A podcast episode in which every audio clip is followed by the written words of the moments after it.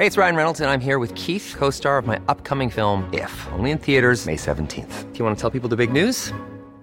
All right, I'll do. it. Sign up now and you'll get unlimited for $15 a month in six months of Paramount Plus Essential Plan on us. Mintmobile.com slash switch.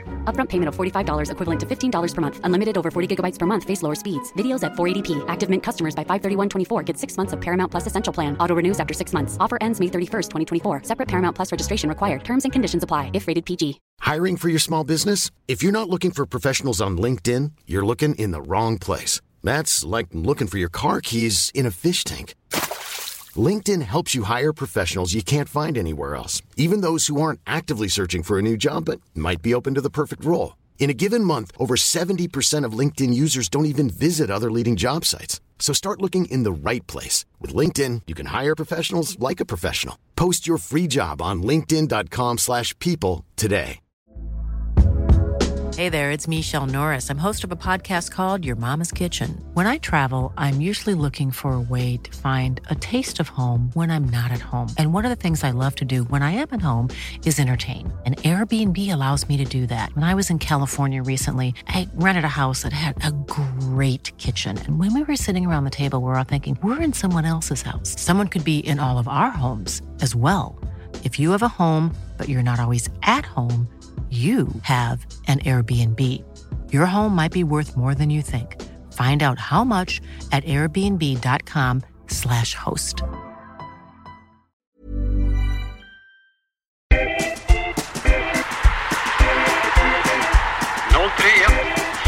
Fotboll, en podd från GP-sporten. Är han möjligtvis frisk? Titta här! Vet fotboll. Då säger vi varmt välkomna tillbaka till 031 Fotboll som återigen sitter i GP-huset. Veckans gäst har 86 landskamper, börjar sin karriär i Lundby IF, Västra Frölunda, IFK Göteborg, Bologna, AIK, Leeds, Bayer Leverkusen, Häcken, Elfsborg och avrundade i Holmalunds IF, om inte jag är helt ute och cyklar. Vi säger varmt välkommen till, och nu hoppas jag att du får det här rätt, Teddy Lucic. Ja, det stämmer, det stämde gan, ganska bra i alla fall. Det blev inte riktigt godkänt där hör jag. Jo, det blir bra. Lucic. Sätter vi Linus på pottkanten här. Klarar du dig bättre nu då? Lucic. Ja, fantastiskt bra. Säger du det? Ja, du får ta över min roll. Ja, här, ja, du är petad från och med nästa vecka. Ja. Men stämmer det att det var Holmalunds IF, eller du har gjort någon match för Öjersjö för mig också där, eller när, när tog det slut egentligen? Nej, det, eh, jag var med, jag hjälpte till att träna Öje, eller Holmalund eh, för tre, tre år sedan kanske. Och så blev det att vi hade jättemycket skador. Och eh, därför fick jag hoppa in. Men eh, annars hade jag nog inte spelat. Var det inte dundersuccé när du tog över där? Ni vann serien, typ division 4 eller någonting? Ja, första året gick ju fantastiskt bra. Jag tror inte vi förlorade någon match där, utan vi gick ju stort sett alla, alla vinster och tvåa udda. Så det, vi hade en riktigt, riktigt bra säsong. Och eh, andra säsongen gick ju lite knackigare. Då fick vi fem sex skador på tongivande spelare.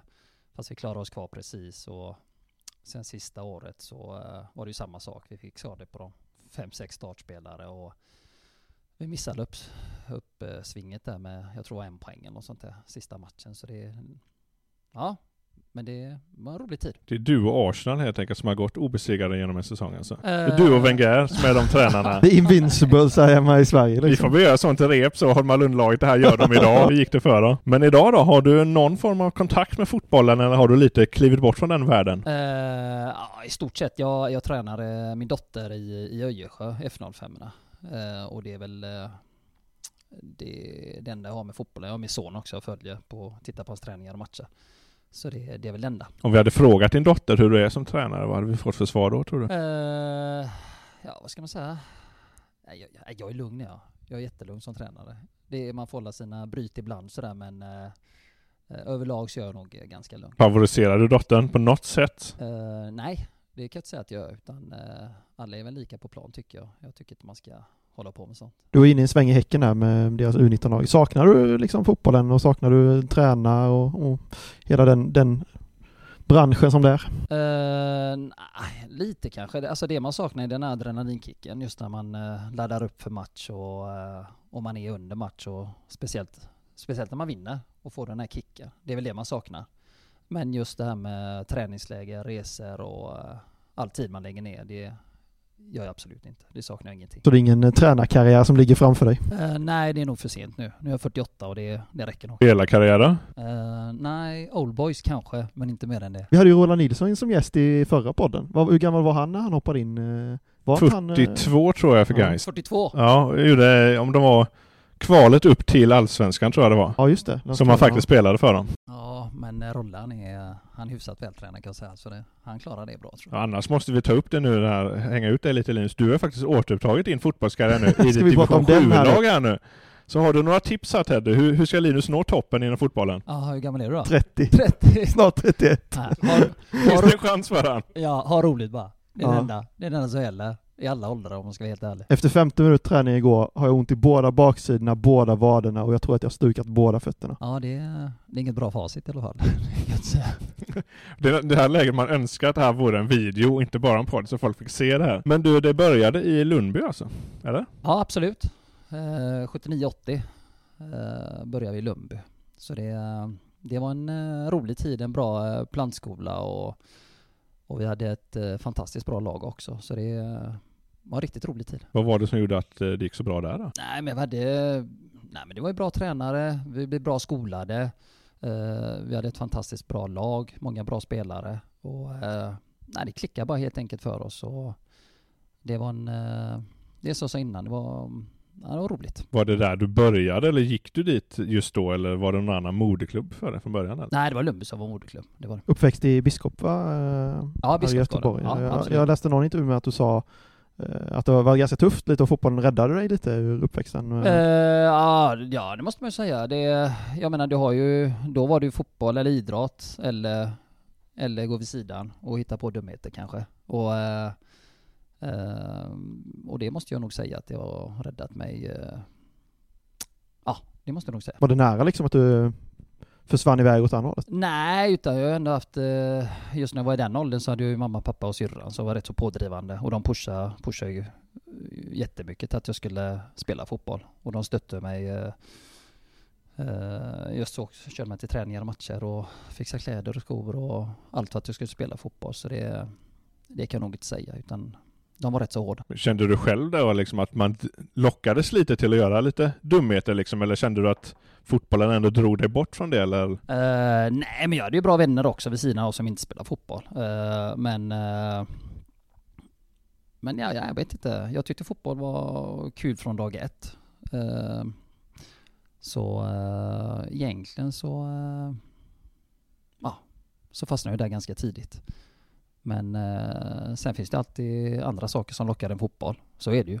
Jag kan inte sitta här och ljuga och säga att det bara var fotboll, fotboll. Men eh, men eh, drivkraften till att spela fotboll och bli en bra fotbollsspelare, det var ju större än det andra. Jag läste någonstans att du eh, sov med din ishockeyklubba och, och någon gång hade varit sur på dina föräldrar för att du inte fick byta namn till Pelle Lindberg. Ja, jag minns faktiskt det än idag alltså, det är helt otroligt. Nej, jag, jag hade, han var ju min superidol, så var det ju bara. Uh, jag hade ju hjälm och skrivit namn eh, och jag stod alltid i mål i hockey när vi spelade på gården och sådär, så det... Uh, så hockeyn var nästan lite... Uh, lockade nästan lite mer ett tag där om man ska vara helt ärlig. Men... Uh, ja. Till slut så, så tog fotbollen över. Men Spelade du hockey också? Eller var det Nej, mer bara på skoj gården bara? sådär. Det var ju bara på gården och sjön och eh, det var bara vid sidan av. Hade du någon sån talang att vi kunde suttit här och att du hade gjort 86 eh, A-landskamper i ishockey istället? Som Nej. stor, gammal stormål, stormålvakt? Nej, nej, absolut inte ute, men eh, nej, nej, jag kan inte säga att jag hade blivit bra på hockey, det, det kan jag inte säga, utan eh, det var mer på skoj. Det låter som att föräldrarna gjorde ett bra val då, kanske inte lät det riktigt börja med hockeyn eller? Eh, ja, det måste jag säga.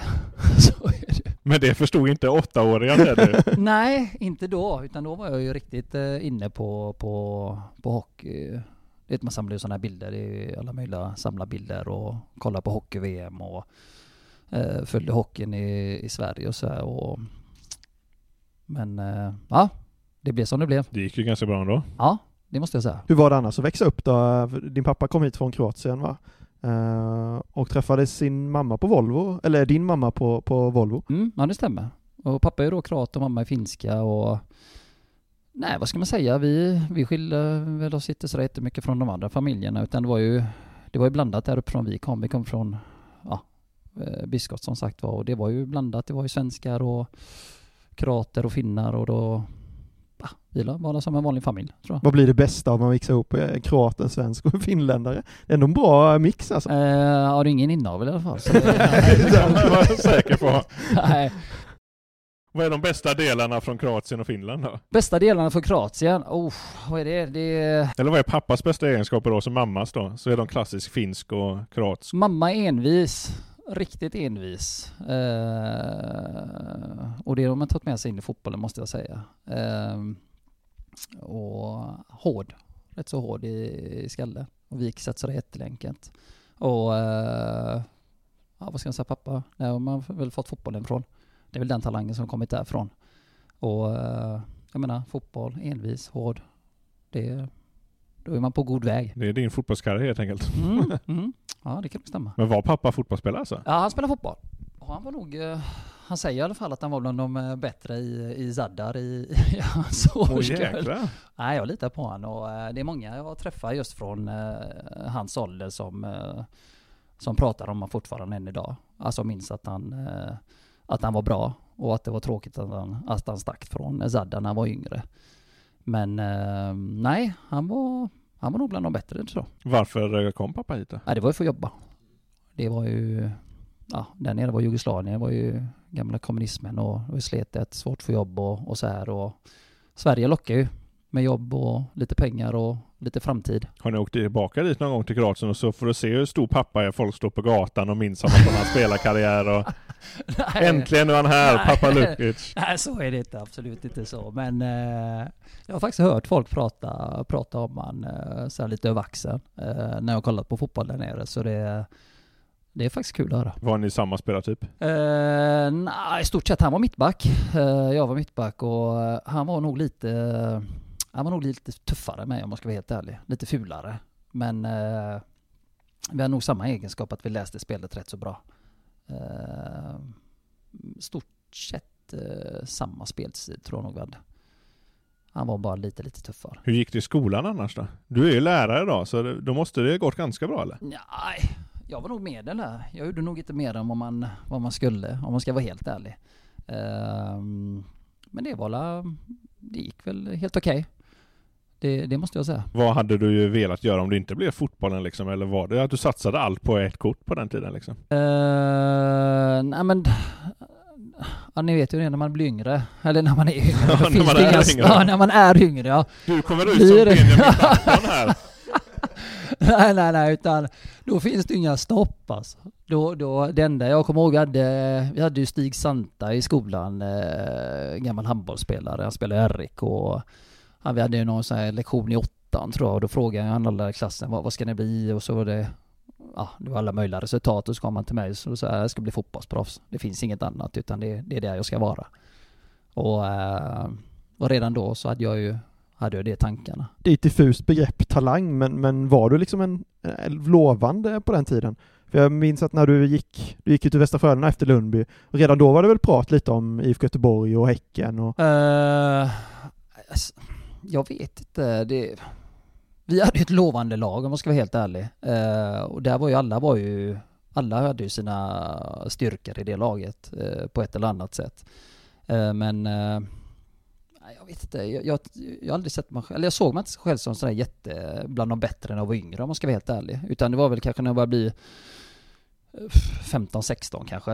Eh, där man kanske började märka att, att man kanske låg lite i framkant.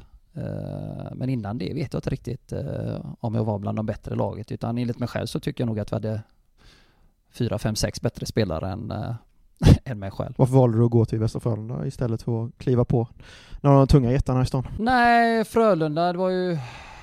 Ja, Berra ju hål i huvudet på mig. Eh, men sen var ju Frölunda en... eh, det var ju en plantskola.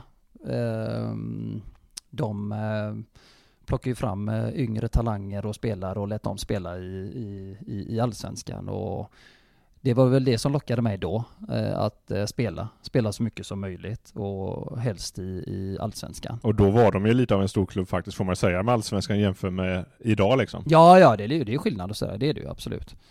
Och alternativet var kanske att gå till, jag hade ju Blåvitt där och, men de hade ju ett fantastiskt bra lag och jättemånga landslagsmän och jag hade ju inte provat på landslaget innan det så det jag visste att det skulle bli mycket tuffare. Eh, så eh, nej, det kändes som att Frölunda eh, var ett bra val och det blev ett bra val. Jag hade ju tre fantastiska år. Och du fick vara med på ett VM från Frö- Västra Frölunda också. Kan du vara en, är du den enda spelaren i Västra Frölunda som har gjort ett VM-slutspelare? Som har tillhört klubben under ett VM? Det måste du nästan vara. Jag vet inte, ja jag tror det. Men jag är inte helt säker. Jag kan inte säga att jag är helt säker. Men eh, jag tror det. Hur var det att bli uppkallad eh, dit då? Nu ska jag inte få dig att känna gammal här, men Linus var ju fyra och jag var ju fem år där. Så man minns ju inte så mycket snacket innan med det, om du skulle vara med eller inte. Men var det en överraskning för dig att du kom med eller? Ja det var det ju. Vi hade ju, eh, de hade ju en sån här bruttotrupp innan, eh, innan VM och där var jag inte ens med. Eh, Men ja, sen blev ju Janne skadad. Och sen vet jag faktiskt än idag varför jag fick gå in före de andra utan eh, det hade gått bra i U21. Jag spelade i U21 eh, och var kapten där och och det... eh, Ja, jag vet inte varför det blev jag ens. Men eh, på den vägen Janne blir skadad. Och du var rätt överraskad när förbundskapten Tommy Svensson eh, ringde. Du trodde det var din polare som eh, skämtade med dig. Ja, ja absolut, absolut. Det, jag var helt hundra på att det var någon som skojade med mig. Och det som jag sa innan, de, jag vet inte ens med i bruttotruppen och det, och det samtalet kom helt överraskande och det kom ju typ halv sju eller så här, mellan sex och sju. Ja, det var jättetidigt på morgonen, alla låg ju och sov. Så det, så det, det var överraskande. Du la på till och med. Ja, kan det ha varit så? Det kan ha varit så. Jag vet inte. Det Eller kan en historia så. som har nej, förstorats upp, Nej, men det kan ha nog varit så. Ja, eh, inte omöjligt alltså. För vi hade ju kompisar där som ringde höger och vänster och sa att de var Tommy och det var alla möjliga tränare så det man gick ju på några nitar innan det om jag ska vara helt ärlig. Är busringningens tid över eller? Det känns inte som att dagens kids håller på på samma sätt. Nej, jag vet inte. Var det som störst då kanske? Eh, ja, det var väl då. Nu kan man alltid busringa. Nu är alla nummer dyker upp på telefonen men eh, men då var det stort. Vem har du utgett dig mest från att vara då? När du busringde polarna? Var det Tommy Svensson också eller? Nej, nej, nej absolut inte. Vem var du då? Ja, frågan är vem jag är. Jag vet inte ens vem jag var alltså. Nej, jag vet faktiskt inte. Kom knappt ihåg Du den gjorde tiden. inga sådana Jo, det gjorde vi. Absolut. Men vi... eh, Jo, vi ringde runt sådär och la på och uh, skojade lite med folk sådär. Det gjorde vi. Kanske kan bli något inslag här. Vi har med dig varje vecka så gör du en busringning bara till någon känd idrottsprofil och ser om de går på det. Men ändå, polarna ringde och uppgav sig för att vara Tommy Svensson. Då borde de ändå ha trott på dig liksom. Att, eh, eller tyckte de att det var så orealistiskt så att det här kan vi skämta om. Nej, det är nog mer åt det hållet tror jag. Att det var orealistiskt. Det tror jag nog. Inte ens de eh, tänkte att jag skulle till, till VM. Det tror jag absolut inte. Hur var den upplevelsen? Eh, För jag läste någon, eh, något reportage där gamla po- landslagspolare från den tiden knappt kände igen dig, de visste knappt vem du var och beskrev dig som väldigt lågmäld under det mästerskapet. Eh, ja, men så, så var det nog. Utan det var ju... Det är ju jag hade ju aldrig varit med A-landslaget innan, utan det var ju bara med U21. Och Eh, på den tiden så åkte vi alltid med eh, U21 till... Eh, nästan alltid med U21 till... Till ja, gemensamt då till, till, till bortamatcherna.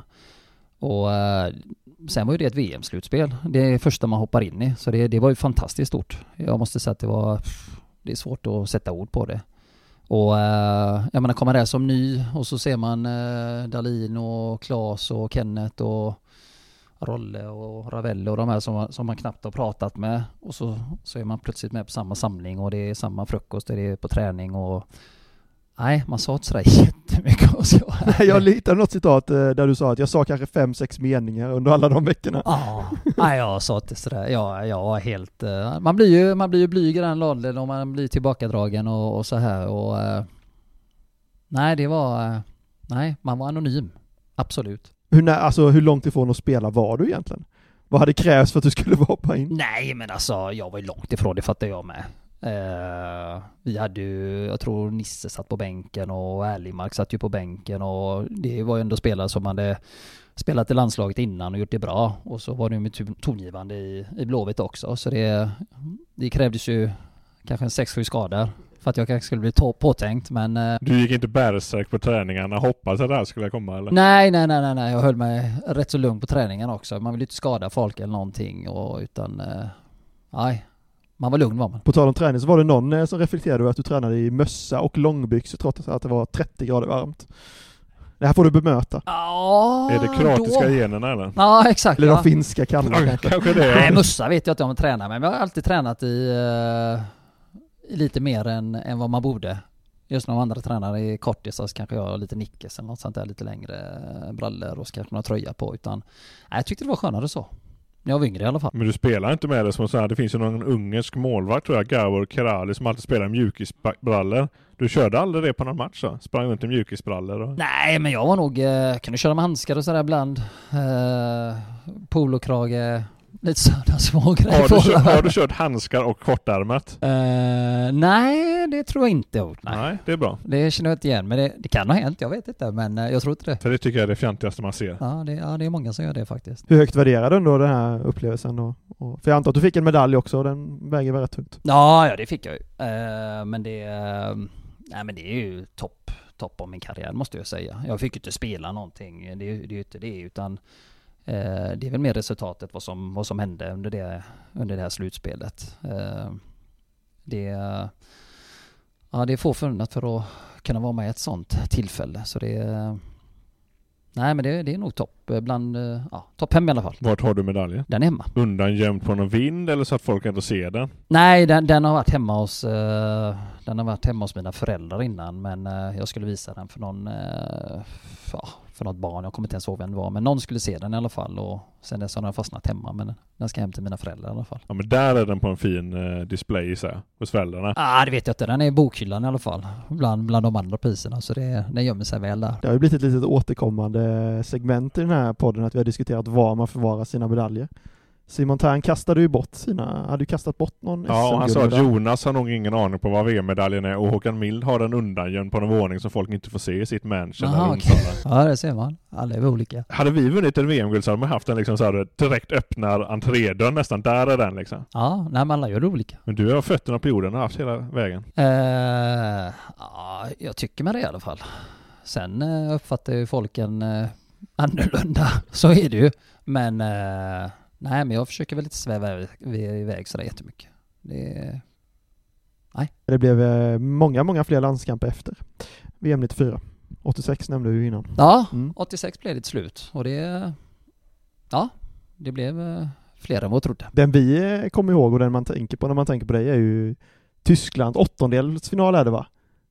VM, Det är tyvärr den man minns. Ah. tyvärr den man vill, ja det kanske vi ska tillägga. Tyvärr, exakt. ja. 26 VM va? I Tyskland. Eh, ja, den var- Carlos Simon eller vad han hette. Ja, exakt ja. Ja, den var tuff den matchen. Ja, det, ja. Jag vet inte vad jag ska säga riktigt. När, vi, när man, man nämner den matchen och du får tänka på det igen, när man nämner då Carlos Simon, vad, vad händer i huvudet just nu? Nej, men jag vet inte om... Vad ska jag säga? Jag är bara besviken över hela, hela dagen om jag ska vara ärlig. Eh, hela matchen, att vi kommit upp i... Vi kommer inte upp i standard från start alls om jag ska vara helt ärlig. Eh, sen eh, fick jag det röda kortet, klassiska. Så det hjälpte inte laget så det jättemycket heller om man ska vara helt ärlig. Och eh, nej, det var en tråkig match var det. Bland eh, de tråkigaste jag har spelat faktiskt om jag ska vara helt ärlig. Köper du det röda kortet? Tyckte du liksom själva besluten var fel från honom också eller? Eh, nej, jag vet inte om man kan köpa det utan det första gula kortet var ju jättebilligt om man ska vara helt ärlig. Eh, och det här andra så rycker han lika mycket i mig som jag rycker honom så det... Jag vet inte vad jag ska säga utan det... Det var la, lite tufft i alla fall tycker jag. Det är ändå ett eh, slutspel vi pratar om och då får man kanske höja ribban lite utan den domaren sänkte ju ribban lite om man ska vara helt ärlig. Sen är det ju det där hånflinet som eh, alla kommer ihåg Ja, från domaren. Det kändes som att han blev liksom landsfiende nummer ett här i Sverige för, för en kort stund. Ja, det, ja. Det, det är väl inget man tänker på när man spelar, eller när man får det röda kortet, utan det är väl det jag såg när jag kom ut på och kollade på monitorn. Men eh, just när man väl får det röda kortet så är man det röda, så tänker man lite att man har satt laget i lite tråkig sits. Det är väl det man tänker på. Eh, och ja, det var så tankarna gick när jag fick det. Hade det kommit en rak höger annars om du hade sett hånflinet eller? Ah, nej, men jag hade kanske fällt någon kommentar i alla fall. Det kanske man hade gjort, jag vet inte. Men eh, jag vet inte vad jag tänkte då om jag ska vara helt ärlig. Om du hade träffat honom idag. Och här kommer han! Nej, nej, nej, jag har nog bara gått rätt förbi tror jag. Jag vet inte vad jag hade gjort. Alltså. Det hade varit det sjukaste vi hade flugit in honom nu för det här. Nej, och så ska oh, spela upp den scenen igen här, Ja, live i podden. Vad gjorde du efter det där? Gick du bara, satt du i ett omklädningsrum och fick följa det eller vad hände liksom? Nej, ja det var ju att gå in i omklädningsrummet och följa matchen på, på, på monitorn där. Och... Eh, nej men den... ja, det var ju bara att följa den och hoppas på det bästa. Och Vi fick ju straff där som vi, som vi tyvärr missade, men eh, jag menar spela, spela 11 mot 11 mot, eh, mot ett tyskt lag, bara det är ju tufft nog på deras hemmaplan och fullsatt arena så här. Och äh, innerst inne visste man alltså 10 mot 11, det, det blir tufft alltså. Och det, det var ju kanske i, jag vet inte hur länge det var, var det 50-60 minuter kanske, så det Nej, det var lite tråkigt. Man brukar säga att om man ska börja med något negativt och sen något positivt för att lyfta upp en person, så vi gör samma Mm. sak här nu då. Mhm. Om vi Ja, börjar bra. med dina värsta, din värsta landskamp då. Vilken minns du bäst i andra änden av skalan? Uh, uff, oh, lolo. Det... Nej men Berlin samma år, uh, när jag mötte Paraguay, var en fantastisk upplevelse. Det var nog eh, bland de eh, roligaste måste jag säga. Eh, eh, vad kan man säga mer? Sen alla slutspelsmatcher har varit roliga. Eh, Japan och här Tyskland och många EM, EM-slutspel.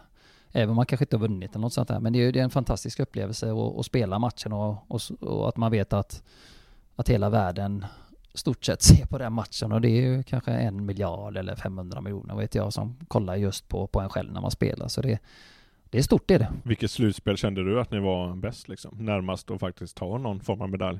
Förutom då 94 såklart. Nej men alltså EM eh, 04 hade vi ju ett jättebra lag och där förlorade vi på straffar i kvarten mot Holland. Så det, där kände man att det kunde det gått väl. 02 hade vi ett riktigt bra lag också. Vi förlorade ju sadden där mot Senegal. Eh, och så Anders träffade ju stolpen där så det, det var ju bara hårsmål från att gå vidare där också. Och, och jag menar, kommer man till åttonde i kvarten då, det kan ju vad som helst hända. Det är många lag som är trötta, många har skador och många kanske går ur form och vissa går in i form. Så det är... Nej, det är 04, 02 kanske. Där kändes vi starka. 06 kändes vi starka innan där, men vi hade ju plattmatchen där mot Tyskland. Hur ofta tar du upp den där snurrfinten när du stöter på Anders ute i Öjersjö? nej, han har nog Anders, hört- hur kunde du inte Ja, satt den där exakt. liksom? Nej, nej, nej, nej, han har hört nog om den, det tror jag. Eh, jag tror inte han vill höra något mer om den om jag ska vara helt ärlig. Det är inte så att ni övar på snurrfinter ihop? Nej, nej, nej, nej, nej, det gör vi inte. Det, nej, nej. Absolut inte. Det hade varit en syn.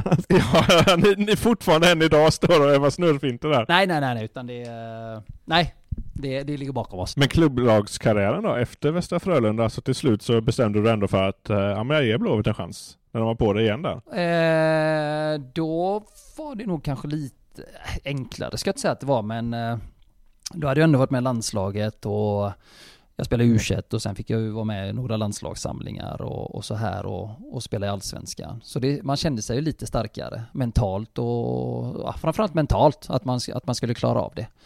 Och eh, sen åkte vi ut med Frölunda tyvärr det året så det, så det kändes som ett naturligt steg att gå till, eh, till Blåvitt. Var det fler än Blåvitt då? Det måste du nästan varit som ville ha din signatur. Uh, nej, nej det var det faktiskt inte. Utan det var Blåvitt. Det... Då var det ett enkelt val. Åka ut med Västra Frölunda och Blåvitt var de enda som ville Ja, ha dig. nej men lite så var det på den tiden var det ju så. Det, idag är det kanske lite mer valmöjligheter bland, eh, bland spelare. Utan då var det kanske, nej jag vet inte. Det var ingen huggsexa, det tror jag inte. Men det var ett ruskigt bra lag du kom till. Det var ett fantastiskt bra lag, det är inget att snacka om. Utan det var ju landslagsspelare på stort sett eh, varje position. Så det, eh, det var ett riktigt, riktigt bra lag. Och du fick vara med och vinna ett SM-guld. Ja, första året här 96. eh, Men då var vi ju, ja det var nog, ja det var, vad ska jag säga, det var ju sjukt bra lag alltså. Du höll på att säga det bästa någonsin. Ja, jag höll på att säga det men eh, ja det var, ja det, ja, det är bland i alla fall. Det, haft ett riktigt, riktigt bra lag där. Det, det är inget att sticka under stol med. Kände ni liksom det tydligt den säsongen att det här sopar vi hem liksom? Ja, 96 gjorde vi det, definitivt. Det var inget snack om saken utan eh, vi hade ju... Nej men det var för bra spelare för att kunna misslyckas, så var det helt enkelt. Det, det, så, så var det bara, det är inget att, inget att säga. Kommer något svenskt lag någonsin kunna ha, alltså vara lika överlägsna då som Blåvitt var under 90-talets början där? Eh, ja men det tror jag nog. Det, det går i vågor. Det, det är upp och ner och någon gång framöver så kommer det komma något lag som, som står sig väl och jag tror det kommer stå sig väl ute i Europa också. Det tror jag. Men det är ju lite svårare idag. Jag menar, det är bara att kolla på alla de här lagen som, som får fram bra spelare. De sticker ju tidigt. Det är ju 19, 20, 21 så, så är de proffs. Så det är ju svårt att bygga upp ett lag och, och hålla det i, i, i tre, fyra år. Utan det, går det bra så sticker ju två, tre, fyra spelare med en gång. Och du stack ju också till slut. Du var inte så ung då? När du väl stack? Nej, det, jag var nog 24, 24 tror jag. När jag gick från, eh, från Blåvitt. Och då, nej men vi började ju tappa spelare. Det gick ju bra 96 och 97 började vi tappa spelare. Alice gick och Andreas gick och Jeppe gick. Så det, där började vi ju tappa spelare. Det jag fastnar på där är ju att du är Sveriges första Bosman-fall. Alltså det var precis efter Bosman-domen där va, som och spelare tilläts lämna gratis. Jag, jag tror alla fall att du är bland de första Ja. Hur, hur var jag det när den... För det beskriver ju många som en väldigt stor förändring av fotbollsmarknaden, kanske den allra största på många, många år. Mm, Nej, det är väl inget jag tänkte på om jag ska vara ärlig, utan eh, det blev ju som det blev. Eh, och tyvärr blev det ju Tyvärr blev det ju så. Det, det, det är inget jag kunde styra över, utan eh, utgången blev som den blev.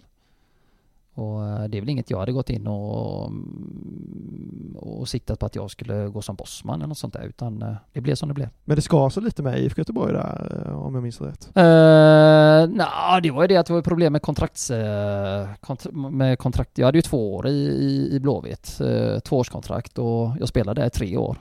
Och ja, då kan man lista ut själv vad jag höll på med. Eh, jag tror att den enda spelare i, dagens läge hade eh, fortsatt att spela ett extra år med, med, med samma lön. Eh, och det drog ut mig kontraktet och ja, jag vet inte vad jag ska säga. Men du hade alltså inte eh, spelat ett år utan kontrakt? Nej, jag hade ju ett tvåårskontrakt och spelade tre år. Så det, det säger väl allt. Men du fick lön för det tredje året i vart fall eller? Eh, ja, jag fick ju samma lön som jag hade första och andra året. Men eh, det är väl inte så eh, man ska bygga ett kontrakt på. Tycker inte jag i alla fall. Vad fick du med på det då? Eller hur? Nej, utan tanken var väl mer att det skulle, att det skulle lösa sig. Att kontraktet skulle komma fram och att det skulle komma fram och det pågick ju månad efter månad. Och det är inte det att eh, jag var inte eh, någon krävande på, på lön eller sign-on bonus eller, eller något sånt här utan eh, det kom inget kontrakt och till slut var det ohållbart. Hur tog du emot det liksom att Blåvitt ändå på något sätt skötte det på det sättet på den tiden med dig där då? Nej men alltså, just när man väl spelar så vill man ju laget bästa alltså. det, Man tänker ju inte på, på, om man ska vara helt ärlig, när man väl, när säsongen sätter igång så, så sköter väl agenten det om man ska vara helt ärlig. Men eh, det är ju enerverande och mellan matcherna så blir det ju enerverande och frustrerande att eh, en sak inte blir löst.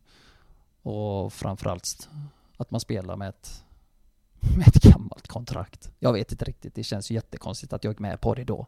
Eh, jag vet inte vad jag tänkte på, men man vill ju lagets bästa och föreningens bästa ändå på något vänster, så det... Känns ju knappt som det hade kunnat gå idag, att någon bara fortsätter ett bonusår utan att, Nej. utan att ha det på papper nej, liksom. Nej, nej, så är det, så är det. Så är det. Men... eh, jag vet inte vad jag ska säga. Men blev det någon uppståndelse när du gick som bossman? För i, idag är det så här, åh nu lämnar han gratis här, eller var det mycket sna- skriverier, snack? Fick du höra mycket liksom? Ja, ja, ja, det så är det ju, men eh, jag menar, jag visste ju sanningen och eh, när folk inte säger sanningen så mitt uppe i det och säger andra saker så då blir det ju eh, att man blir en svikare och eh, girig, vad vet jag. Eh, svikare framförallt alltså. Och jag tyckte ändå var lite felaktigt att, att kalla mig det då, eh, om man ska vara helt ärlig. Ehm, så det var lite, lite tråkigt, eh, tråkigt slut om man ska vara helt ärlig. Tog du, bemötte du det på den tiden eller lät du det liksom vara lite att de kanske då kallar dig svikare och sådär? Nej, jag lät vara utan jag flyttade utomlands. eh, Så jag... Jag menar internet på den tiden var ju noll och... Så, så jag hade ju inte sådär... Jag hörde ju bara från kompisar och familj vad som stod i tidningarna och så här och vad folk tyckte men mer än det så visste jag inte. Det var kanske tur det. Du kommer ju tillbaka till Sverige ett par gånger efter det också, men aldrig till IFK Göteborg igen. Eh, Påverkade detta händelsen här kring kont- kontraktet och det, liksom framtida relationer också? Eh, nej, de var ju inte intresserade. Eh, de har ju inte varit intresserade efter det och eh, det är väl inget mer med det utan uh, ja, ja. Så det, nej. Utan jag, jag tittar på Blåvitt idag och, och pratar med Blåvitt-spelare och jag, jag känner ju folk där så det, jag är ju inte agg mot dem idag om man ska vara helt ärlig. Det, det är ju inte samma förening då som då. Eh, och jag är inte agg mot alla i Blåvitt om man säger så utan eh, ja, det var väl två, tre det ska sig med. Men la de inte fram ett kontrakt till slut? Nästan i princip när du hade skrivit klart, äh, skrivit på för eh, Jo, Bologna? Ja, det, då fick jag ett kontraktförslag. Eh, och det var la, Ja, det var en höjning med, och skäms nästan att säga det om man ska vara helt ärlig. Eh, men det kom ett kontrakt på slutet där precis. När, det, när de började kanske känna att det var på väg att, att jag var på väg att gå. Eh, då slängdes det fram någonting och det... Ja, det var inget roligt kontrakt om man ska vara helt ärlig. En höjning med? Ja, det var inte mycket. Nej men man jämför sig med andra spelare i klubben så är det ju. Vilka är det som spelar i landslag och hur gamla är de och, och, och så här och vilka köper de in och vad kan de få i lön och sen hör man ju lite vad de får i lön och och ligger man kanske en tredjedel av deras lön då börjar man fundera på om, om de kanske tycker att man är ja, att man är värd någonting, vad vet jag. Kände du dig ouppskattad? Nej, ouppskattad vet jag inte men eh, jag tycker det var dåligt skött i alla fall. Så kan jag säga. Men det är... Eller konstigt skött. Det, det är väl det att säga. Om de senare under din spelarkarriär hade hört av sig igen i IFK Göteborg och det varit andra personer då som var inblandade den gången, hade du då varit öppen för att återvända eller kände du liksom att hit ska inte jag spela igen? Uh, jag hade inte tänkt på så jättemycket om jag ska vara helt ärlig men uh, jag vet inte vad jag hade gjort. Det, det, jag vet inte riktigt vad jag hade gjort. Uh, Nej, jag vet faktiskt inte. Vi får spola tillbaka tiden. Ja, exakt. Se, se ja, exakt. Ja, exakt, exakt. Men Bologna då? Var det återigen då som du gick till Blåvitt att det var de enda som ville ha dig, var intresserade? Eller nej, var det, jag hade. Nej, var det fler? Var, nej, det var fler klubbar var det som var intresserade. Men eh, det var ju samma sak där. Var det huggsexa den gången? Nej, huggsexa vet jag inte, men det var några klubbar som var, som var intresserade. Så, så var det ju. Men det var ju samma sak där. Det, där tittade man ju på ett lag eh, som var medel... Eh, Eh, där jag tittade på om man kunde få spela helt enkelt. Uh, och där bedömde man kanske att där hade jag mest chans att spela. Uh, och sen var ju Claes och Kenneth var där. Det var ju också lite tryggt om man säger så och ha två svenskar där. Så det, så det kändes bra jag skrev på. Men det snackades om Newcastle också va? Mm, om mm. det. Ja, det och senare Inter och uh, Lazio också va? Så det, ja. men det kanske var ett senare tillfälle? Ja, ja, men det stämmer, det stämmer. Att det var snack om de klubbarna. Men sen är det mycket som ska klicka.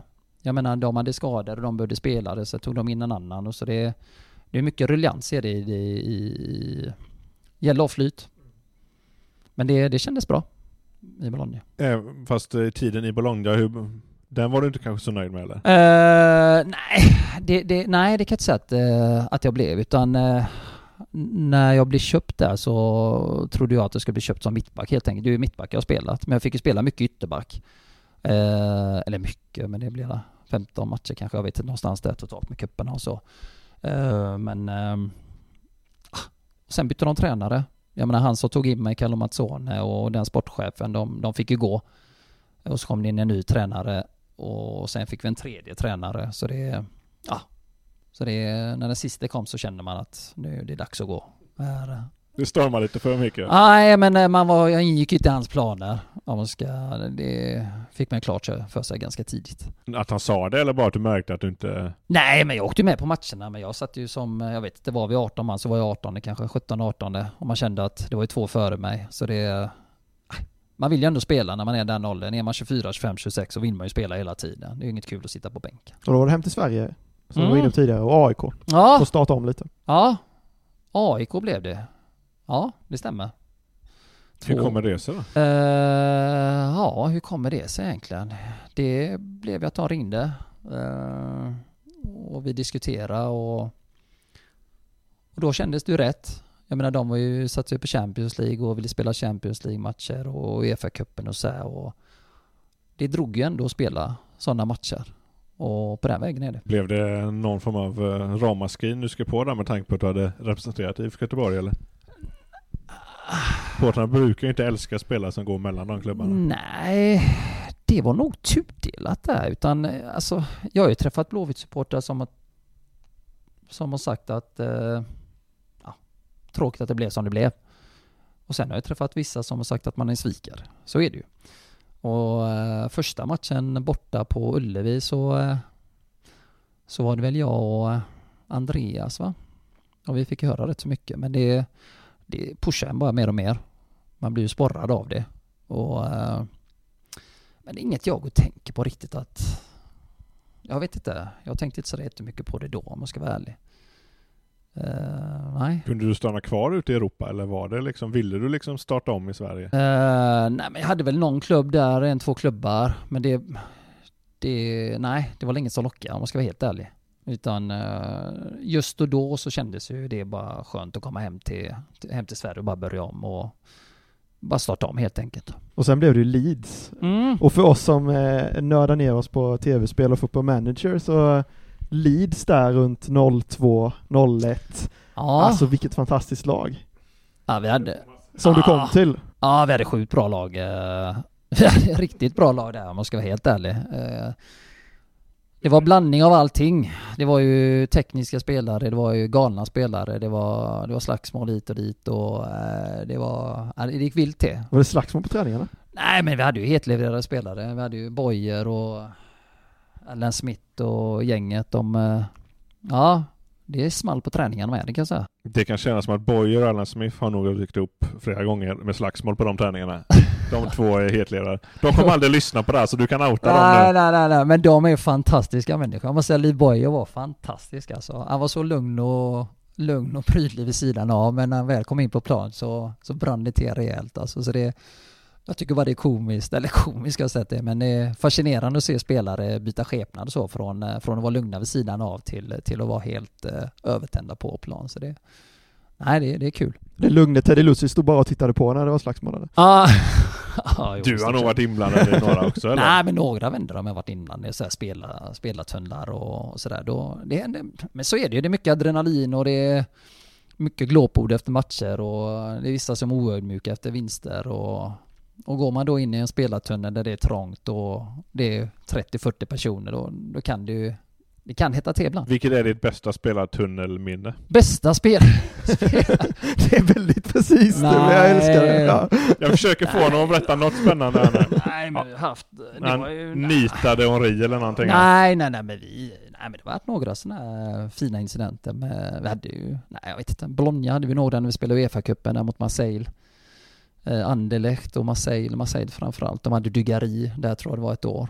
Och det, ja, fransmännen är ju ganska hetlevererade också. Speciellt om man kommer från södern. Så du har gått en dust mot Dugari i en spelartunnel alltså? Nej, inte mot honom just men eh, jag, jag ska inte säga att jag var sådär jättetufft där utan det var, det var ett pet och sen sprang man vet du. Så det, det var väl mer åt det. Tjuvknep höll du på med. Ja, exakt. Och sen i Leeds så petar du så ropar du här Li! Eller? Ja, exakt, exakt. Ta de här gubbarna! Hur inte det är som Nej. hockey när man har en sån eh, slagsmålskämpe som man kallar in när man Nej, nej, nej, absolut inte jag alltså. Nej, nej, Men nej, Boyer nej. har man sett till och med i Newcastle, sin senare del av sin karriär här, berömda när han och Kieran Dyer, lagkamrater, bara Ja, började just det, veva ja. mot varandra mitt under match. Ja.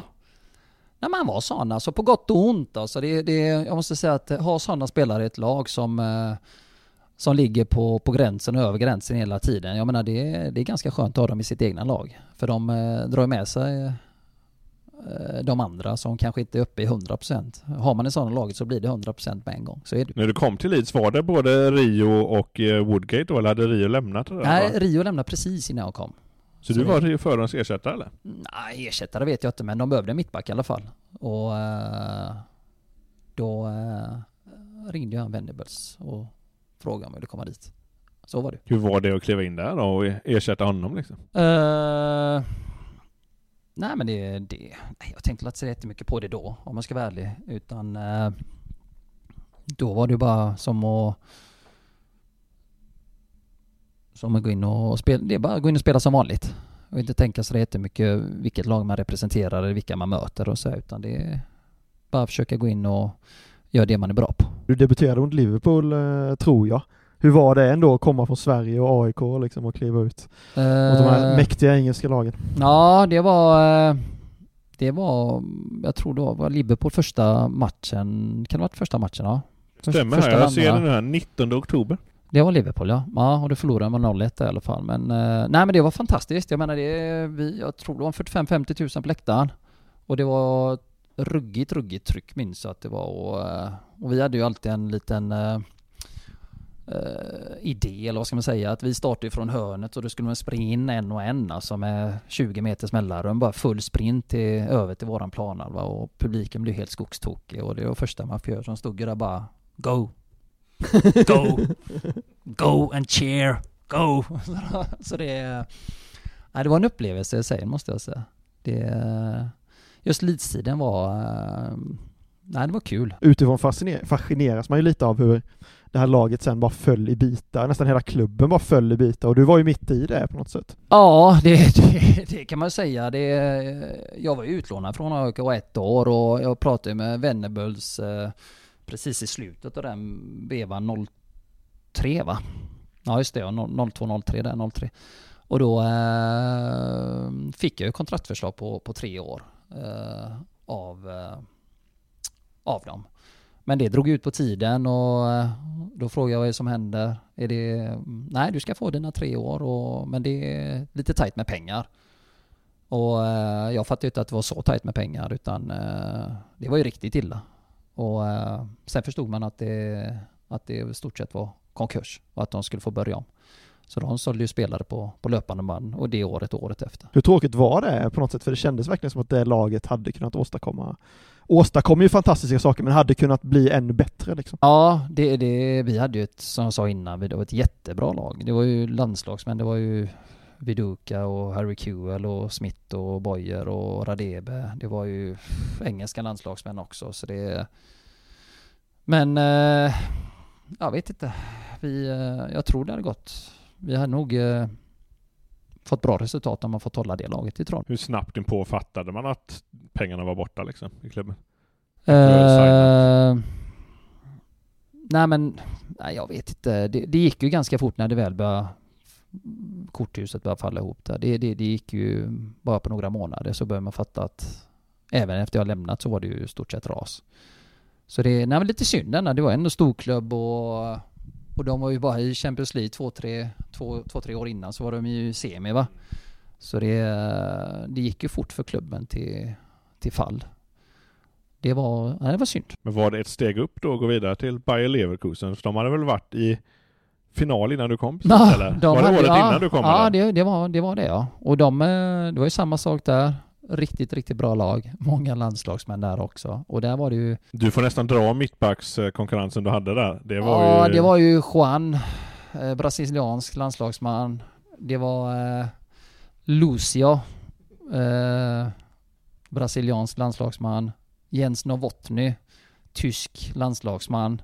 Så det är Bernd, Sch- nej inte Bernd Schneider, Ramelov. Han spelar ju def och kunde spela mittback i barn. Tysk landslagskapten. Eh, Vad skulle de med Teddy Lucic till? Ja, det börjar med undra där. Om jag ska vara helt. Nej, jag fick ju spela. Jag spelade ju mittback där. Men sen blir man ytterback där också. För där blir folk skadade så man blir utflyttad på kanten. Och kanten är, jag kan inte säga att jag gjorde...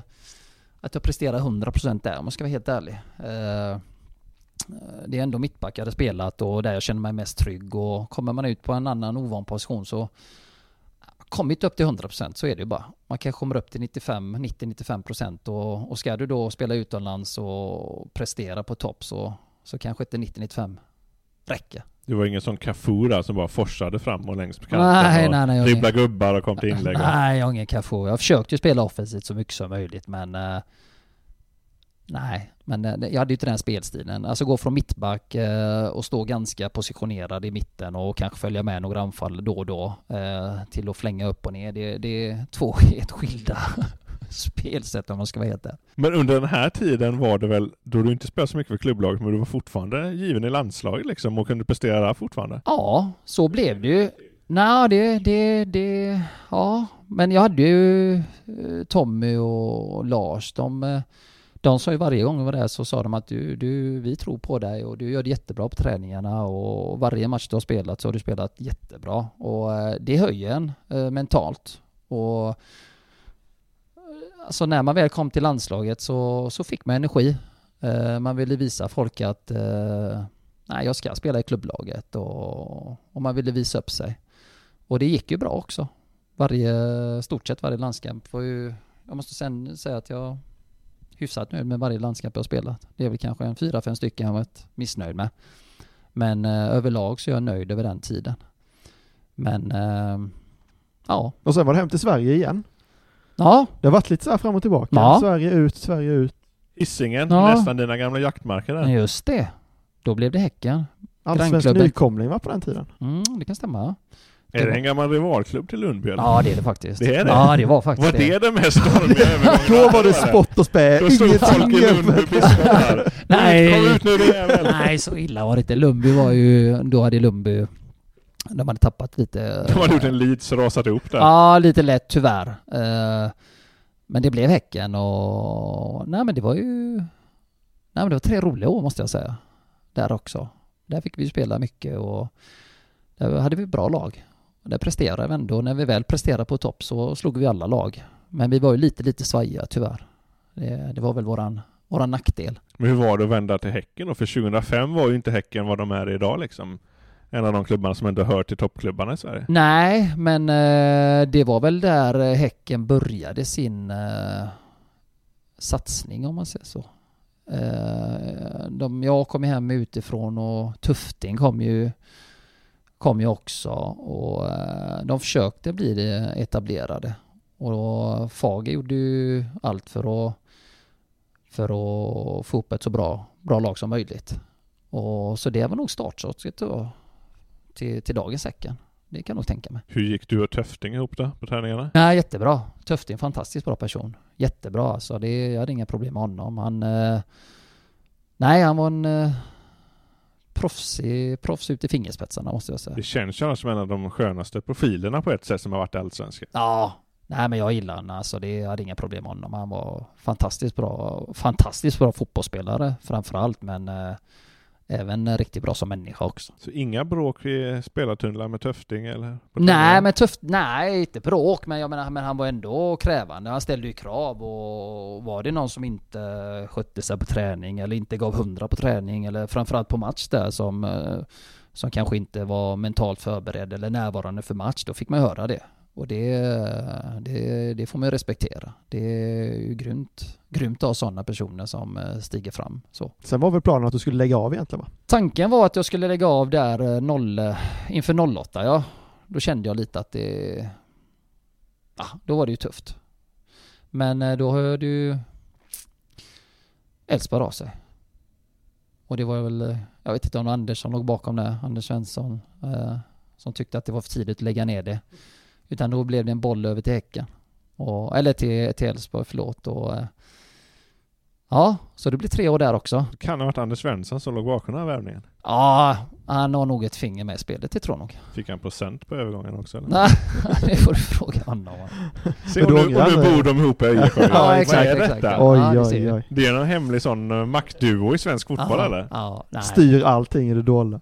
Men du ångrar Ja. inte det att du fortsatte? För det var Nej, tre det på. Nej, vi hade ju, jag måste säga att eh, det blev faktiskt bra i Elfsborg måste jag säga. Det, vi fick ju spela eh, Uefa-cupen och eller Europa League eller ja, Uefa-cupen och två säsonger. Och så var vi och slogs om guldet i två år. Eh, och det var rolig, nej men det var rolig tid. Det var, vi spelade fantastiskt bra fotboll och det var fullt på läktarna. Det var bra intresse runt fotbollen då. Och, nej, det var kul. Men ni var nära att vinna guld också väl? Ja, vi hade ju första året där tog- tror jag vi förlorade med en poäng mot, eh, kan det ha varit Kalmar? Ja, det var väl där de vann sitt första 09 eller något sånt. Ja, ja 08-09 där. Så vi var ju jättenära där och andra året var vi hyfsat nära också. Eh, tredje året så, så kanske vi inte var lika nära. Och då spelade jag inte så jättemycket. Då var jag ju skadad så sett hela året. Utan det var ju knä och baksida. Så det... Men eh, 08-09 så var vi ganska nära att vinna. Men då var det färdigt helt enkelt, när du kände det där med knän och baksidor eller? Ja, då var det klart. Då var det definitivt. Och då visste man att det, men då var jag ändå 30, 37 år. Så det, jag var nöjd med, med det jag hade presterat. Ja, när, när du ser tillbaka på hela karriären som vi har gått igenom nu då, hur, vad känner du kring det? Du är lärare så du kan ju få sätta ett eget betyg på Ja, din karriär exakt. Bara välja Nej. vilken betygsskala vi ska använda. Ja, ja. Nej, men jag är ju, jag är ju, nej, jag är supernöjd. Jag, jag kan ju inte säga något annat. Är det en femma alltså? Om vi ska gå din generation här i ja, skolan. men jag är nöjd. Alltså jag har inget, eh, jag har inget sådär, utan jag har lärt mig mycket på alla ställen jag har varit på. Och eh, jag har träffat många spelare och många tränare och, och många fans och eh, man har ju träffat så otroligt mycket människor måste jag säga som, som man aldrig kommer glömma. Jag tycker det är en femma men eh, jag, jag vet inte. Det, ja, jag tycker det är en femma i alla fall. Det, jag har ju trivts överallt så det stort sett överallt jag har trivts så det, det är väl ändå det viktigaste. Nu när det kom upp ett, eh, ett derby här nu då mellan två av de klubbarna du har varit i, IFK Göteborg och Häcken, vad, vad, vad tänker du? Följer du båda lagen och sådär? Så att, Eh, ja, jag försöker, nu har ju pandemin, man har ju inte, kunnat kolla på matcherna sådär live utan jag är ingen sådär som gillar att titta på TV utan eh, jag ville eh, kanske vara på plats och sådär men eh, eh, jag följer dem eh, hyfsat mycket i alla fall måste jag säga. Det, eh, jag följer alla lag, alla lag man har spelat i följer man lite extra. Det blir ju så.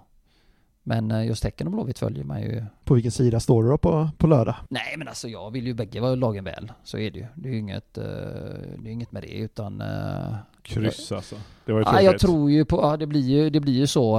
Det är det jag tror det blir utan jag menar Häcken har börjat knackigt. Ehm, och kanske går in någon gång fem lite press.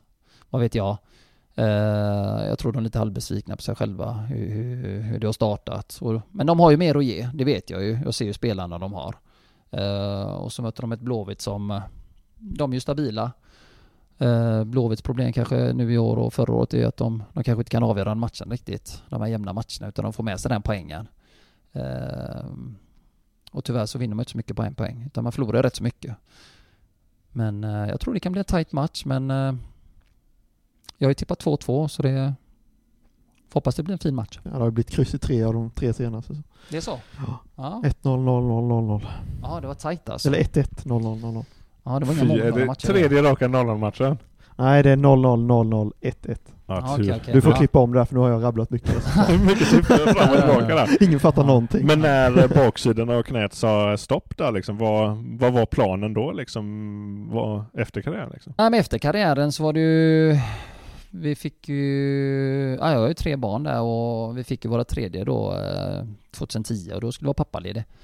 Och det Karriärens första då gissar jag. Pappaledighet. Ja exakt. Ja, de två första fick man inte sådär jättemycket pappaledighet. Men eh, ja, och det var väl Jag tänkte inte sådär jättemycket då utan det var väl bara Fullt fokus på barnen. Eh, Och på familjen och sådär så det Man har ändå varit borta rätt så mycket, det har varit mycket resor och försäsongsresor och bortaresor och träningar och så det kändes ganska skönt att vara hemma. Ja det var det, för vi, många, eller vissa har, ju problem med den omställningen från när strålkastarljusen slocknar som sagt. Ja, nej, jag har inte haft problem med det om man ska vara helt ärlig. Utan eh, jag tyckte nog det var ganska, ganska skönt. Men var du eh, så att säga hemma rent ekonomiskt eller behövde du jobba så att du kände att jag måste hitta något att göra nu eller hur var den Nej, övergången? nej, utan jag gick ju hemma och men sen när man är hemma, jag kanske hemma tre, fyra år, sen börjar man bli lite rastlös om man ska vara helt ärlig. Vad Och- gjorde du tre, fyra år hemma egentligen? Nej, men först var jag ju eh, pappaledig i, vad blev det? Ett och halvt, vad, två år kanske, minns jag. Kan det ha varit något sånt. Och sen, eh, ja, sen gjorde man ingenting. Renovera lite, småpilla, på skruva lite lite här. Ja, det blir lite så. Eh, och sen eh, började man bli trött på det livet. Utan eh, sen tänkte man runt lite vad man skulle göra och sen fick jag en förfrågan att jobba i skola. Och, eh, och på den vägen har jag halkat in där. Men det hade du gjort eh, väl under tidigare under din karriär? Mm, ja, Vi var lite, pratade lite väl Västra Frölunda Ja. landslagsspelare, men du var väl även, eh, jobbade även i skola under den tiden? va? Absolut, När ni jag jobbade som resurs. till USA där. Ja, jag jobbar som resurs i, i Frölunda. Så där jobbar jag kanske i ett och ett halvt år medan jag spelar fotboll också. Så, det, så jag visste ju vad, vad jag gav mig in på. Cirkeln har slutits helt enkelt. Du börjar Ja. lite som resursskolan, Mm. lånas ut i fotbollslivet och sen Mm. tillbaka. Ja, något sånt kan man säga. Och nu kör du det till pensionen alltså? Ja, det är, vi får se vad som händer. Det är, man får ta ett år i taget. Det är svårt att säga vad man ska göra om fem år, men eh, nu i dagsläget så trivs jag bra. Men du har inte bränt alla fotbollspengar? Lite har du kvar i, hoppas jag. Ja, det får man hoppas. Tryggt. Nu ska vi se här, vi brukade i början av den här podden, vårt enda seg- fasta segment började heta Linus tuffa frågor. Det har slutat bli mer Linus quiz. Idag tror jag inte ens att det är ett quiz, utan segmentet heter idag Teddy Lucic vinner miljoner åt Linus och Fredrik. Det är, ett, det är ett segment idag. Aha, okej, Ja. okej. Innan dess, den tuffaste frågan av dem alla. Varför har du tackat nej till Let's Dance? För att jag är en usel dansare. Ja, jag är en usel dansare för det. Jag är fruktansvärt dålig, stel och kass och ingen taktkänsla. Så det är min fru, eh, jag tror nog skäms, skäms över mig. Är det, Inte är, en gång, är det utan flera frun som gånger. säger nej här eller? Nej, hon vill nog att, eh, att jag skulle ställa upp på det. Hon har nog velat se mig på, på, på Let's Dance, men eh, det var ju några år sedan nu. Eh, men nej, jag är inte bra på att dansa, det kan jag inte säga. Är det en gång de har frågat eller har de tjatat? Nej, jag tror nog, två, tre gånger kanske jag fick frågan. Eh, men... eh, Det snackas ju om jäkla bra gage för Let's Dance du. Du kan ju trissa upp aning. det och så. Ja, nej, Eller finns det inga aning. pengar du kan ställa upp på? Nej, nej, nej, TV? nej, nej, nej, nej, nej, nej, nej, det, nej. Jag blir nervös nu vet du. Vi bad ju, vi, vi, när Glenn Hysén gästade så bad vi ju honom och så här, hur mycket pengar hade du eh, krävt för att du skulle ställa upp? Fast du sa i vissa saker, han hade ju ställt upp för noll till Ja, jo, det är då. sant. Men det är inga pengar i världen hade fått dig att ställa upp i Let's Dance? Nej, jag tror inte det. Nej, nej, nej, jag är fruktansvärt dålig alltså. Det, nej. Fångarna på fortet så har jag också hört att du har tackat nej till. Ja, där fick jag förfrågan faktiskt ett år. Eh, Fan tackar nej till allting. eller? nej, men då, då hade jag nog velat ställa upp på det, men eh, då frågade jag, då spelade jag i Elfsborg. Och ehm, då krävdes det att jag skulle missa tre träningar eh, den veckan innan en match.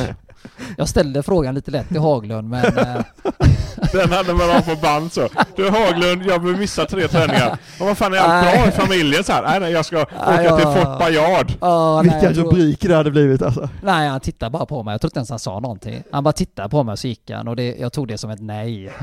Du måste vara den enda spelaren i Allsvenskan någonsin som har frågat om ledigt för fort, fångarna på fortet. ja, det, det var inte populärt, det kan jag säga. Och nu så efterhand så, så, så, så var det nog rätt. eh, Du hade inte gett en spelare ledigt om de omvända Nej du, det kan jag säga med en gång. Nej, absolut inte. Och det, jag, jag förstår det. Men jag vet inte, det var nog bara en chansning från min sida. Möjligtvis Anders Elfsborg som hade kommit undan med det då. Ah, det vet jag inte. Det får du fråga honom. Han kan ju göra vad han vill där ute. Ja. Men Okej. det är Linus. Ja. Teddy ska vinna miljoner Nu ska, Linus ja exakt. Okej, okej. Eh, jag vet ju att du är intresserad av aktier. Ja, Så jag, ja. Först tänkte jag att du skulle ge oss aktietips, men det känns för avancerat. Och det, Ja, det, liksom kommer så här- vi, det kommer vi Oh. glömma av Ja, och det är, så lång, det är så långsiktig effekt. Vi vill ha Ja. pengar direkt liksom. Oh, okej. Är du en Eh, så jag vet ju... Flikar jag in. Nej, det kan jag väl inte säga. Jag har ju, nej men lite försöker följa det, absolut. Men, eh, ja, jag tycker det är intressant. Förvaltar du dina egna pengar eller är du klassisk fotbollsspelare som låter någon annan förvalta? Både och. Så det är eh, lite själv och så hjälp av, Johan. Så det mm, ja, så är det. Jag vet du något som du älskar ännu mer aktier är ju trav. Mm, Det, ja det stämmer. Jag läste någonstans att på landslagssamlingar gick du runt eh, och mös med dina travbångar där. Mm, ja, travtidningar, ja. Ja. ja. det stämmer. Det, det är ett intresse som har, som har följt mig i stort sett i, ja, jag har varit intresserad av trav i 25 år. Hade häst eller kanske har fortfarande? Nej, jag har haft hästar. Absolut. Men eh, inte längre. Och någon ambition att bli tränare till och med? Ja, och tränare vet jag inte, men jag skulle gärna velat hjälpa till där. eh, Men det var ju för några år sedan. eh, Det hade varit kul att kanske hjälpa till ett stall och sådär med komma lite då och då och köra och, och, och träna. lite. Så, ja, det är väl det man, det är väl där man får börja. Ja, jobba sig uppåt från, från skiten bokstavligt ja, talat. Men, eh, men de ambitionerna har väl inte, inte idag. Du kanske är för stor för att bli kusk också? De ska ju vara lite mindre kanske? Nå, de flesta är ju små, men eh, det är många som är det. De är, de är satta. De är... Då måste man ha en De extra stark häst ju. Nå, Folk dra dig där ju. ja, Jämfört med en liten kusk. Nu, de säger ju det, men... eh, nej, men så, tu- nej, men så stor är jag Vad inte. vet du om trav? Ja men jag kan ju berätta, vi kan ju berätta det på den. Jag vi hade tidigare på GP en som, som var otroligt travnörd. Så ville jag och Linus tävla mot honom. Vi drog en V till fem en gång. Jag tror vi fick fem rätt och vann 48 kronor. Ja, Det är den enda gången vi har spelat på travet. vinst då alltså? Ja, och vinst det är bra, direkt. det är bra. Det är en bra början. Men nu tänker jag att vi ska gå på de riktigt stora pengarna. Det är Mm. ju V75 på Åby på lördag. Mm, absolut. Ja. Ja. Och då räknar jag med att du har pluggat på det här. Oh, Så ja. att eh, jag har... fallerar det här Nu har jag... Nej, men det är... Det, vi kan gå på magkänsla också. Mm. Jag har skrivit ut alla eh, startlistorna här nu. Oj, oj, oj. Så oj, tänker oj. jag att du ska spika en häst i varje avdelning. Eh, Okej. och så lämnar vi in detta. Jaså? Och så eh, på lördag kväll är vi miljonärer. Ja. Och liksom, eh, ja. Vå- Våran chef Ja, ja. då, för att lite sanktionera det här, sa att om vi nu blir miljonärer så måste vi skänka det här till välgörande ändamål. ja. Det kan vi ju dra tillbaka sen kanske när vi... Så förhoppningsvis så... Där har du eh, du startlistorna. Och eh, även fast du inte kanske är påläst här nu då Ja, om nu alla, kommer glajjorna på så är det också. liksom, då är det liksom eh, Man kan ju tippa på fina namn. Nej men det gör, Nej, nej, det- nej, nej, det gör nej, du nej, inte, det gör nej. jag aldrig. Nej. Eh, ska vi se, så jag ska dra alla sju här alltså? Ja, jag tänker att vi, vi spikar en häst, Ja, ja. vi väljer en häst i Du varje känns ju annars som en som kan nörda ner sig. Vilka skor har han på sig? Jo men sån är jag ju. Det är skor och vagn och det är helstängt och halvstängt och det är öppet och det är norskt och det är, det är, det är allt man tänker på där. Och så är det så Men- här hemmabana för kuskar och sånt där har jag lärt mig är väldigt viktigt också. Ja, Nej, det- vissa det är drar ju inte- fördel av det i starten, absolut. Men Voltstart första så har vi ju ettan där, Eagle Eye Cherry med Björn Goop. För strick, sträcka till 48 procent här nu. Ja men det är alltid en Men bra det är ju början. ett bra namn Det också. spelar ingen roll Ja. vad de vill sträcka det på. Nej, det gör det inte. Nej.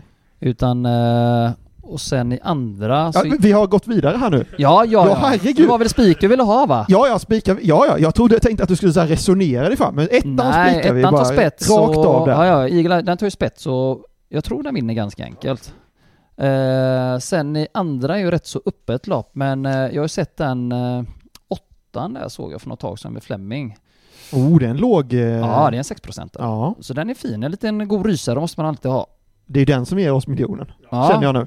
Ja, där har vi nog eh, nummer åtta, Cadiz heter den hästen. Cadiz. Mm, ja. Sen i eh, tredje så har vi ju Örnas Prins tar ju spets. Sen är frågan om den håller hela vägen, vet jag inte. Det är du lite skeptisk till. Mm, det är ett ganska fint lopp, fast det är en jättefin häst, men 65% tycker jag låter lite väl mycket. Eh, så där kan vi sträcka på tvåan. Eh, tvåan, Wild, vad heter den, Wild West Diamant. Den tror vi på. Eh, Ja, lite kanske, från det läget. Tian gillar jag faktiskt där, Ombre D. Uff, den är ännu mindre sträckad. Ja, den är på 2%. Eh, åttan gick ju fantastiskt bra sist. Den såg ju fin ut över mål, men det är ett svårt läge. Här kan man sträcka på lite. men eh, det är alltid fint att jobba bort en favorit. Ja, vilken ska ju. vi ta då? Ja, men ha fyran kan man ta sig i utgång då.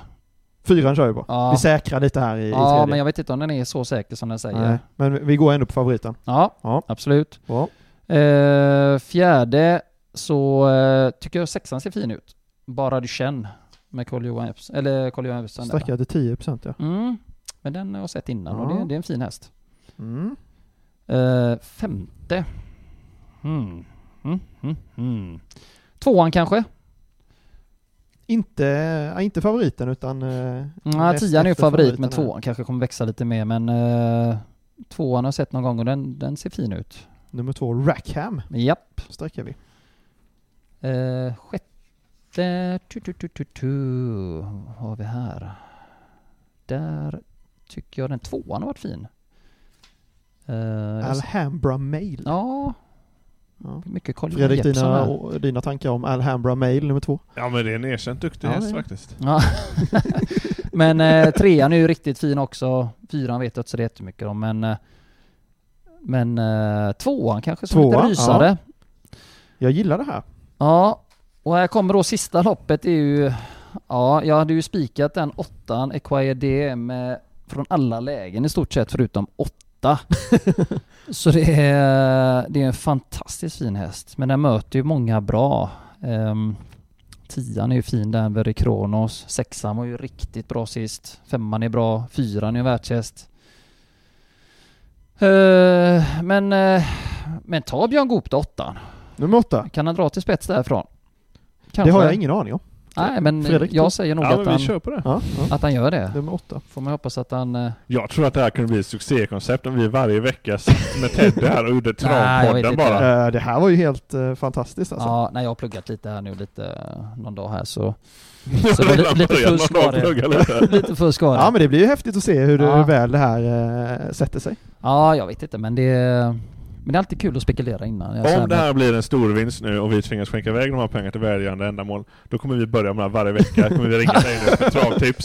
Så vi nästa vecka kan vinna igen. Ja, ja, ja. Och inte behöva skänka iväg Ja, ja. pengarna. Ja Men men, tänk noll rätt 15 då? minuter travsnack med Teddy Luttis varje vecka. Ja. Ja, Och om det blir noll rätt då? Då hörs vi inte då? Nej. Då Nej, klipper vi då bort klipper det här vi bara. segmentet ja, i podden. Ja men det är bra, det är bra.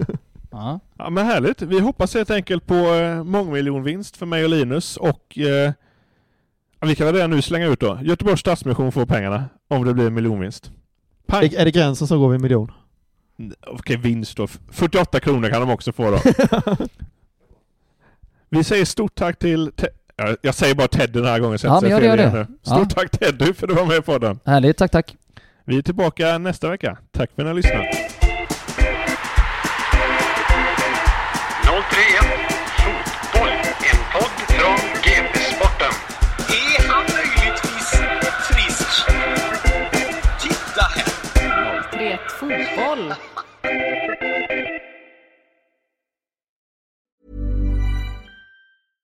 Imagine the softest sheets you've ever felt. Now imagine them getting even softer over time. That's what you'll feel with Bowl and Branch's organic cotton sheets. In a recent customer survey, 96% replied that Bowl and Branch sheets get softer with every wash. Start getting your best night's sleep in these sheets that get softer and softer for years to come. Try their sheets with a 30-night guarantee. Plus, get 15% off your first order at bowlandbranch.com. Code BUTTERY. Exclusions apply. See site for details.